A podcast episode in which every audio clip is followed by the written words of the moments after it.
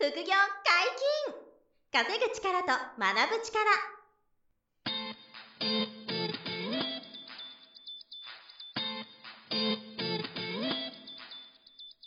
この番組は稼げるようになりたいを叶える副業アカデミーの提供でお送りいたします。副業アカデミーはあなたが副業で稼げる状態になることにコミットしたスクール。初級コースから上級コースまでさまざまなジャンルの副業ノウハウを学んでいただけます。詳しくは副業アカデミーで検索ください。こんにちは。小林正弘です。山本博です。よろしくお願いします、はいよろしくお願いします。本日も二人でお届けします。今日は何の話ですか？はい、えー、成果を出している受講生の共通点とは？っていうテーマで。やはりありますか？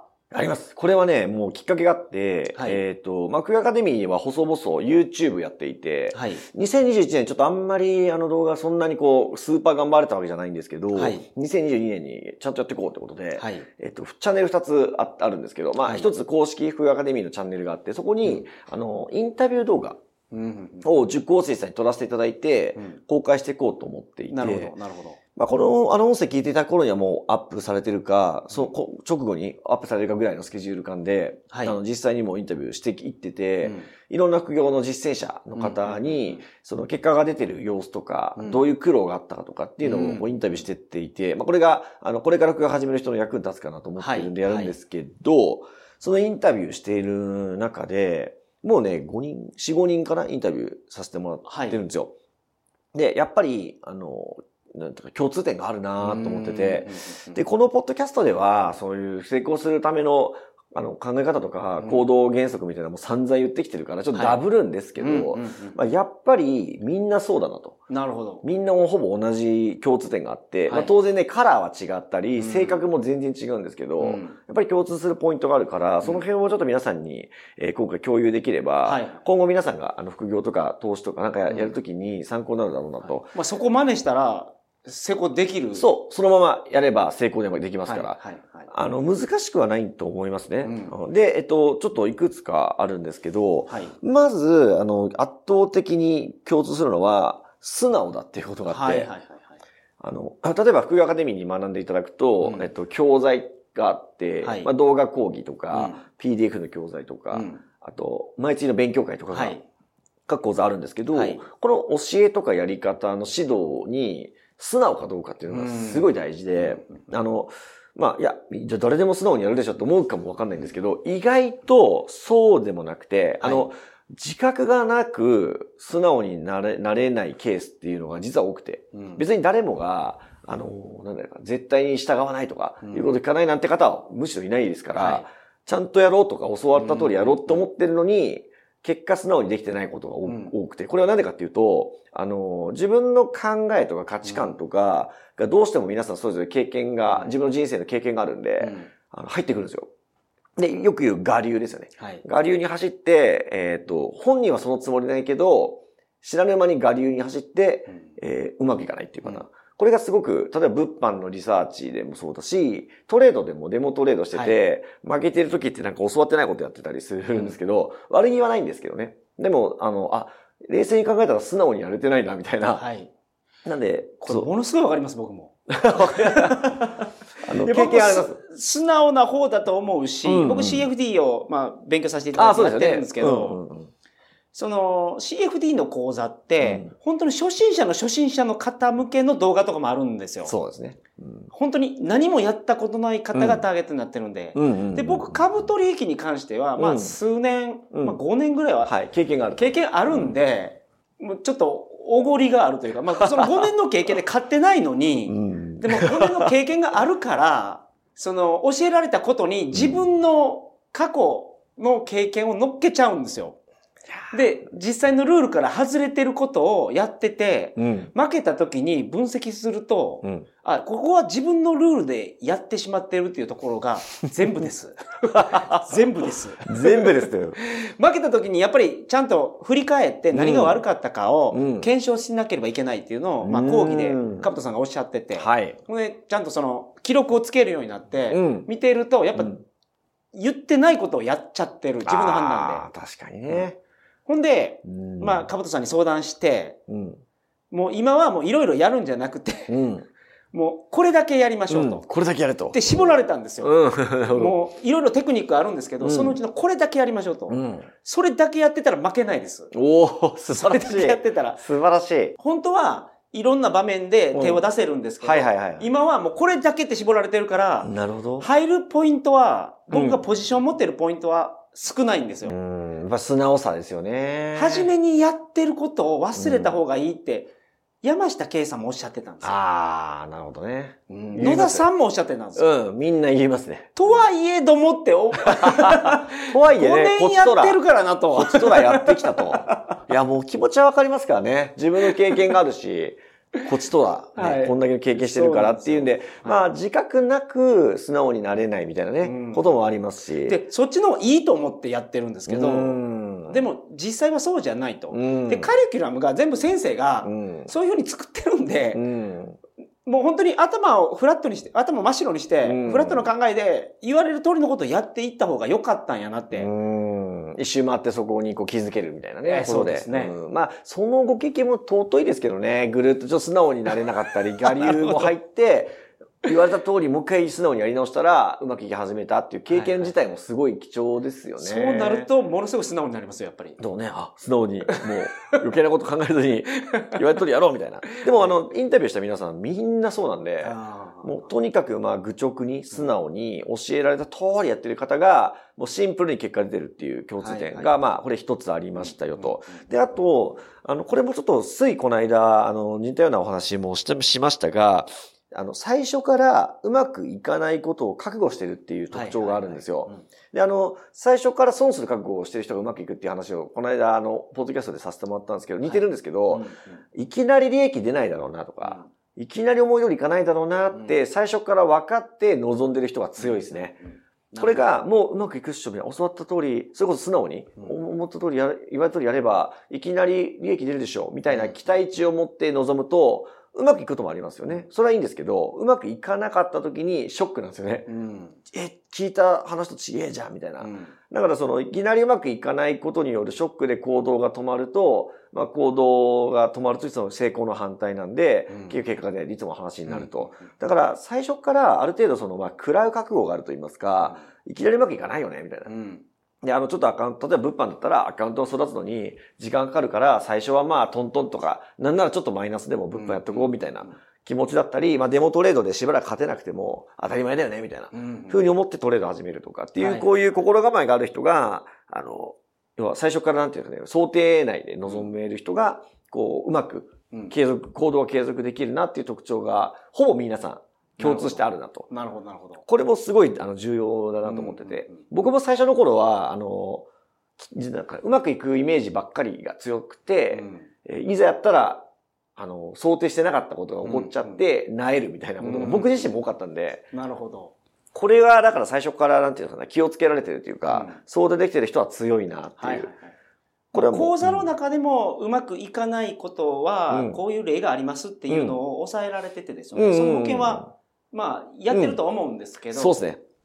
本当に、この間、あの、物販の、中国物販の梅田さんが来られた時はいはいはいはい。うに、ん。すごく印象的だったおうほうのが。うんあの、新しい商品を仕入れる時、うん。もうこれ、利益率70%ぐらいあるな、みたいなやつが見つかった時でも、うん。3個から始めるって言ってたじゃないですああ、か。言ってました。おっしゃってましたね。それは今ま一気にいでかないですよね。うん買った時に不良品だったこともあるから、うんうんうんここは利益がほとんど出ないけど、うんうんうん。その、慎重にいくと。はいはいはいはい。これって、だから、昔に梅田さんがそこで失敗したから、うん。それをこう、保険をかける形にして、うんこっちの方がいいよっていう形でやってくれてるわけうじゃないですか。んうんうんうんうん。こういうのも、まあだからうんうまくいかないと思ってるからこれをやってるってことです確かよね。に確かに。あの、いきなりバーンとね、何百個とか仕入れたりしないで、うんいけると思っても3個ぐらいからね、はいおっしゃってましたもんね、始めるって。あのネットラジオ聞いてから僕もその中国で、あメルカリで売れてるもん調べおて、ー あ中国でこんな値段で仕入れれるんやと。あの、すごい価格差はありますよね。はい安く仕入れて、あの、メルカリとかアマゾンでうん販売できるノウハウっていうのは再現性が高いので、はい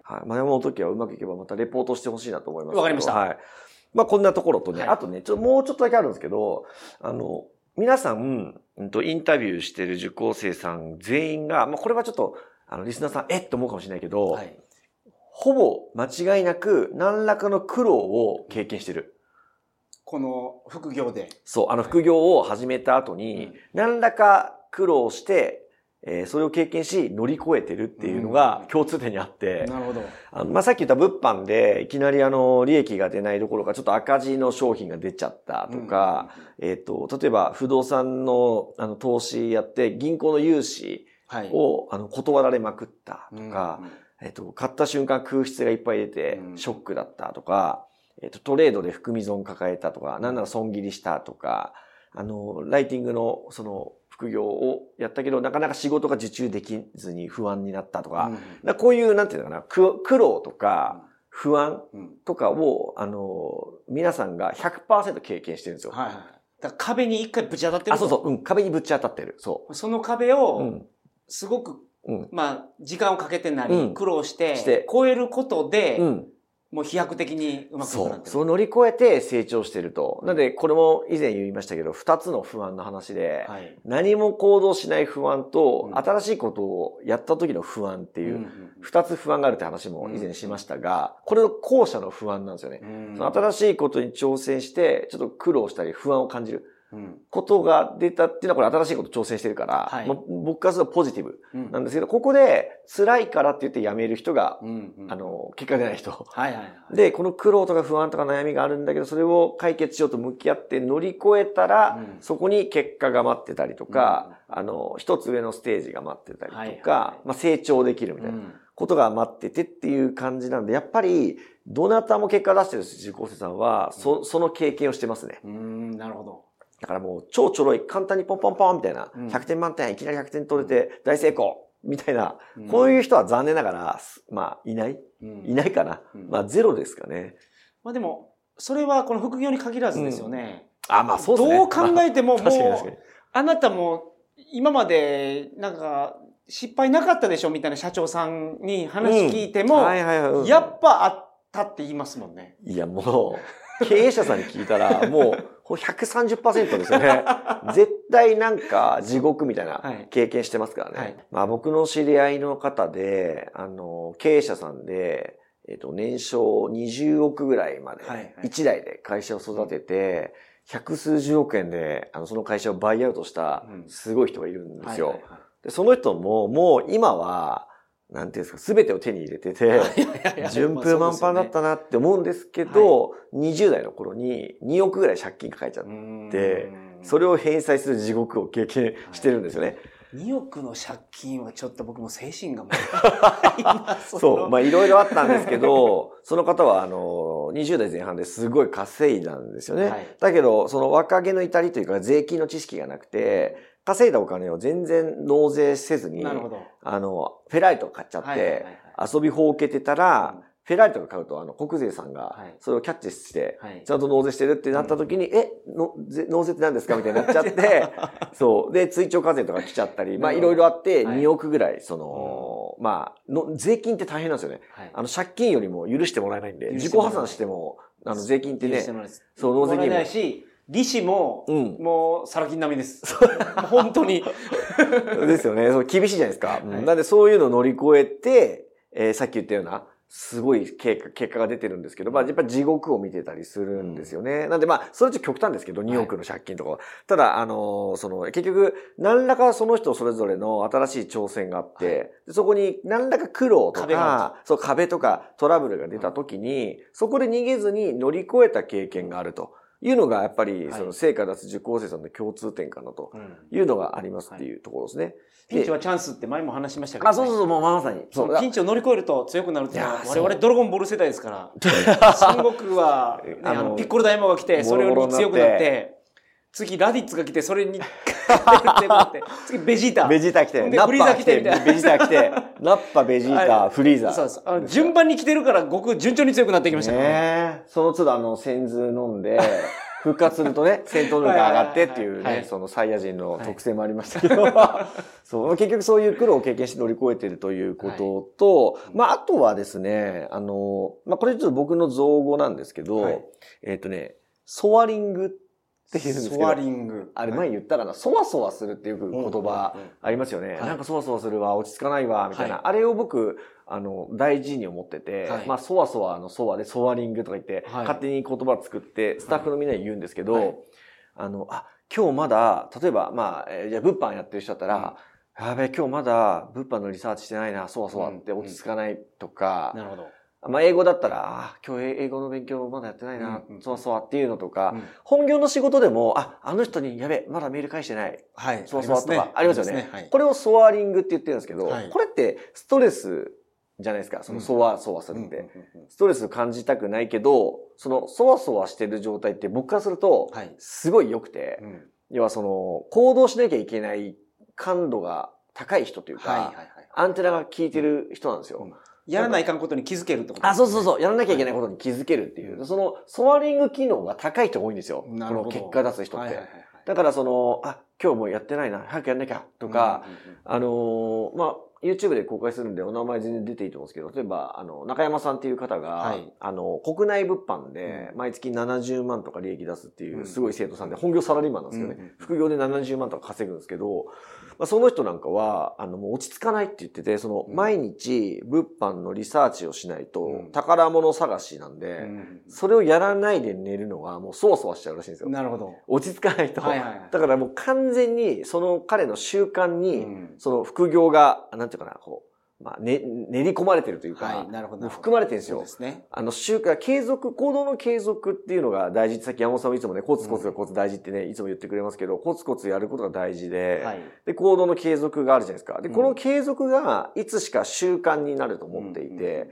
で、習慣っていうのはもう、あの、7つの習慣みたいにベストセラーになるテーマはい。で人気の言葉ですけど、はいこの習慣にうん落とし込めてると、うんあの、ものすごく強くて、はい。結果が出やすくて、で、この習慣に、その副業の何か取り組みが入ったら、はい。その習慣ができないとそわそわする。ん、なるほど、なるほど。ですよはいはいはい。で、そのソワリングっていうのがはい働いて、その日もちゃんと副業やるみたいなうん。感じがあって、なんでそれが結局行動の継続であり、習慣なんで、結果が出るんですよね。なるほど。その辺がね、皆さんすごい共通してありますね。ねそわそわしちゃうっていう。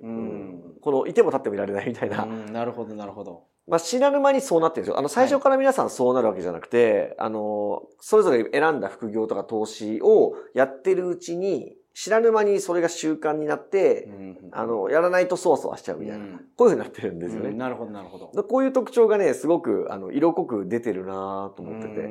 すごいだから、なんていうんですかね、こう僕から見ると、の、のぞ、望ましいというか、うん気持ちいいというかね。あ、そのソワリング気持ちいいなみたいな、インタビューしててすごく感じるという。はい。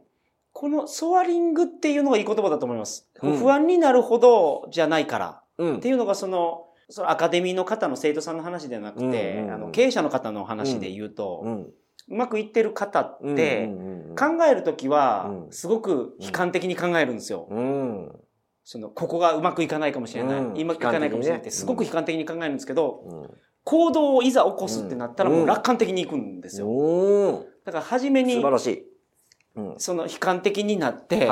こうなったらここを抑えようとかいうのは考えるんですけど、いざ行動しようとするときは、それはうまくいくやろうと。うん。しっかり、あの、計画したってたから、はいもうなんとかなるでしょって楽観的になるっていね。そううそこは楽観的になるっていうところが、すごくなんか相反することが両立できてるなって思うんですけど、そわそわっていうのは、その感覚に近いんじゃ近い。ないかなあのです。ね、そう、その話は、えっとね、京セラ創業したはい稲森さん、はいあの、JAL を再建はいした、あの、稲森さんの言葉が、まあ、これ以前も言ったかな、あの、すごい僕がやってることと合致したのが、はいあの、楽観的に構想して、はい悲観的に計画を立て、はいはい楽観的に実行せよっていう、なるほど、なるほど。稲森さんの言葉があるんですよ。で、なるほど。これ僕全く同じことをたまたま、あの、受講生の皆さんに言言ってて昔から。はいはいはいはいで、とある受講生さんが、稲森さんが同じこと言ってましたよ。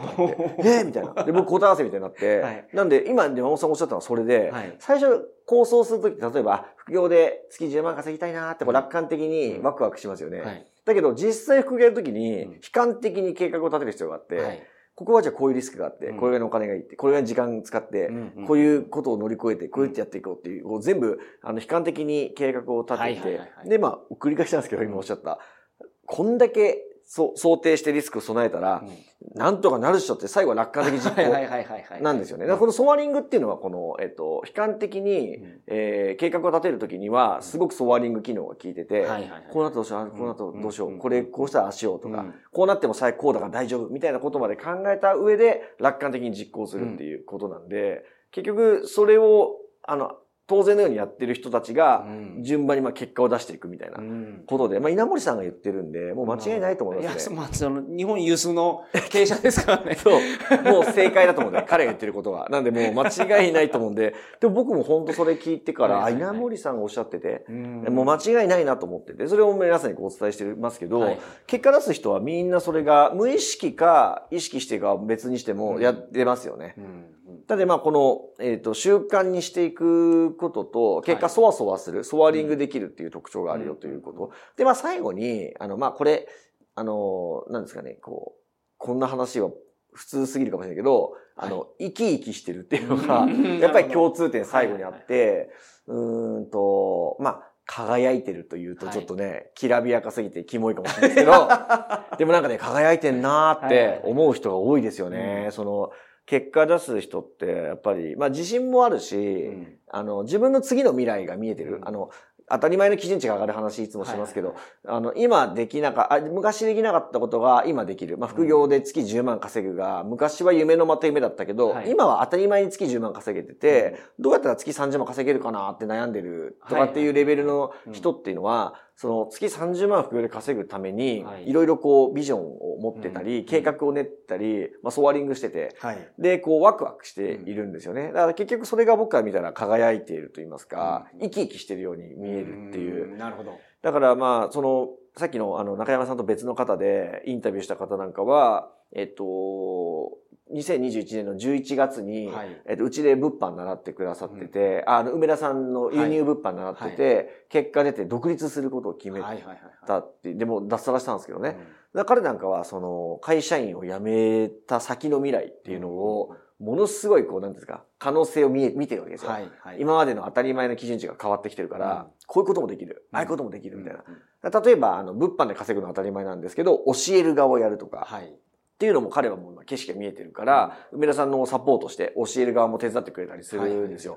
なのでそういうふうにこう未来が見えてワクワクして輝いて生き生きしてるみたいな、うんっていう方なんかはまああの僕から見ても最高に幸せだろうなって思うし、結果出す人って大体その生き生きしてると言いますかね、っていう特徴がやっぱりあって、まあなんか何らか先を見据えているというか、はい。はい。まあ、結果出せるようになったらけど生き生きしてきますから。あ、そうそう、その順番ですからね。はい。そうそうそう。結果出されたら生き生きする。のうん、生き生きしてない方でも、そうそう。副業やって稼げるようになったら、うんそれは生き生きしてきますよね。そうです。あ、だからその順番ですからね。はいそういきなり最初から生き生きしてるわけじゃないですから、だんだんこう輝きを増してくるので、はいはいはい悩んだりくすぶったり、うんゴニョゴニョするみたいなみんなあるわけで、はい。最初は誰も未経験から始まるわけですから、なのでそこはもうもちろんその前提でご安心いただきたいんですけどね。はい。ただ確実に変わっていって、うんそうそのオーラが変わってくるとなか輝いてくるみたいな特徴もあるので、このあたりがなんか実際僕がインタビューしてうん。感じたその共通点かなというところで、うん。まあ教えにこう素直であるということ、あと最初からうまくいかないことをもう覚悟して臨めているということ、うん。あと何らか苦苦労とか悩みがあって、まあそれをこう乗り越えていくことができていると。うん。で、まあ、継続ができて習慣化して、ソワリング機能が強いと。そして、こう生き生きしてて、うん。どんどん自分の当たり前の基準値を上げてってると。うん。こんなところがやっぱり。皆さん共通することなので、まあ、このリスナーの皆さんにも、これからなんか新しい挑戦が、まあ、副業に限らずなんですけど、うんうん新しい挑戦があるときに、うんまあ、今みたいなことを参考にしていただくと、うん結果が出る確率がぐーんと上がるんじゃないかなと思いますんでね。なるほど。えーぜひ、まあ、一つ参考にしてほしいなと思います。YouTube で、えっ、と、実際の、のインタビュー動画も見れるということなので、そうなんです。ぜひチェックしてほしいなと。副業アカデミーの、あの、公式はい YouTube チャンネルをごはい確認ください。はい、お願いします。はい、よろしくお願いしありがとうます。ございま副業解禁稼ぐ力と学ぶ力、そろそろお別れのお時間です。お相手は。小林正宏と。山本博史でした。さよなら。さよなら。この番組では皆様からのご質問を大募集しております副業に関する疑問・質問など副業アカデミーウェブサイトポッドキャストページ内のメールフォームよりお送りくださいませ